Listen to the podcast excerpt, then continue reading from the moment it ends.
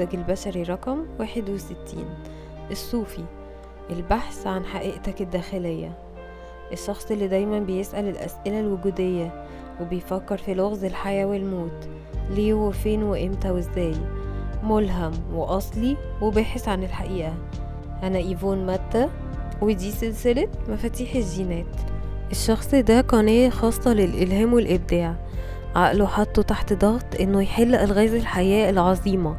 ومعرفة الأشياء الغامضة ولكنه في الترددات العالية بدل من الإجبار ساب حقيقته الداخلية تكشف عن نفسها في توقيتها الفريد. الحقيقة الداخلية هي بوصلة حياته. ثقته المطلقة في الحياة بتلهم الناس إنهم يعرفوا حقيقتهم الداخلية هم كمان ويقربوا من لغز الحياة العظيم. بيقدر يميز بشكل طبيعي الشيء الأصلي من التقليد والحقيقي من المزيف. في الظل بيكون ضحية عدم الامتنان وبيقع في معضلة شغفه للمعرفة. الجين ده الظل بتاعه الذهان وده مصطلح بيتقال بشكل عام على الأمراض العقلية زي الاضطراب ثنائي القطب والفصام والاكتئاب وغيرها كتير. الغالبية العظمى على الأرض عايشة في حالة أشبه بالذهان. مخك بيألف فكرة ويقتنع بيها ويعيشها. والسبب ورا الظل ده هو الضغط اللي بيعمله علينا عقلنا عشان نعرف سبب كل حاجة نتيجة للخوف من الموت الجشع والرغبة في القوة وكل الترددات المنخفضة اللي إحنا عايشين فيها. فبنبقى عايزين نطمن بنستخدم عقلنا كتير في التفكير والتحليل عشان نحس بالأمان. ولكن الحقيقة إن ده مش بيوصلنا للأمان وده لأننا متعودناش على الحالات اللي بتتجاوز العقل. إحنا فاكرين إن العالم اللي عقلنا شايفه هو ده العالم. عشان كده لما نبتدي ننتقل لحالات خارج العقل فاحنا كده بننتقل لمنطقة الوعي بتاعنا مش عارفها ومش عايز يغامر فيها عشان العلم محتاج يحتفظ بموضوعيته. لكن ما وراء العقل فهي أماكن غير موضوعية تماما ووهمية بالنسبة لعقلك. فبتتعامل مع ظل الذهان وأمراض العقل بطريقتين. في الطبيعة القمعية بتكون محبط من الوهم ودي حالة من استسلام الوعي والخوف والهروب لأنك مش قادر تلاقي حلول للتساؤلات اللامنتهية.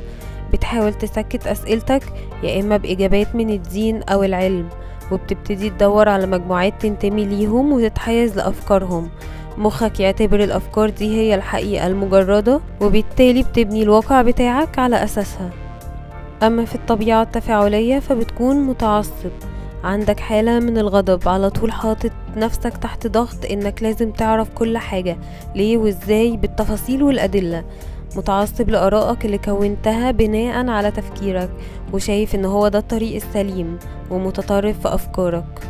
وبالتالي بتبني الواقع بتاعك على أساس أفكارك اللي أنت وصلت لها. لكن إذا كنت بتتعامل مع ظل الذهان فركز كويس. وشوف إيه التفكير اللي بتعتز بيه وشايف انك فخور انك وصلت له سواء لوحدك أو عن طريق انتمائك لمجموعة معينة. بص لكل اللي اتعلمته واعرف ان وراك رحلة للتخلص من التعلم. المعرفة مفيدة وجميلة ممكن توصلك لبعض الأفكار والمعتقدات لكنها ما تقدرش توصلك للعمق للغز الحياة ومعرفة نفسك الحقيقية وإنك تشوف الحقيقة كاملة. عشان كده خليك لطيف مع نفسك وخليك واضح جدا من حيث تعاملك مع عقلك. العقل مش هو الوعي العقل هو مجرد أداة بيستخدمها الوعي عشان يتعامل مع العالم المادي. وخليك عارف إن الحقيقة مش واحدة لكنها بتختلف باختلاف وعيك وتطوره. فلما تسلم إن في حاجات مش لازم تعرفها دلوقتي وتكون منفتح إن الحقيقة اللي أنت تعرفها ممكن جدا تعرف حقيقة تانية غيرها بعدين ساعتها هتوصل للهدية وهي الإلهام. الإلهام بيخفف سيطرة العقل عليك. وهو أهم هدية تقدر تخرج البشرية من حالة الذهان الجماعي. وساعتها هتقدر تفتح قلبك وتوسع قدرتك على الحب وتكتشف نفسك على حقيقتها. تكتشف قوة الخلق اللي جواك. الإبداع بيهدي العقل. الموسيقى بالذات هي أعظم مرهم للروح المضطربة. إنك تلعب موسيقى أو تسمع أو تغني مش مهم. الموسيقى بتسمح للعقل إنه يكون على هندسته الطبيعية ومتناسق مع الحياة. موهبة الإلهام هي العزف على موسيقى الإبداع سواء كانت رقص فن بنى زراعة طبخ أي حاجة تعملها من قلبك.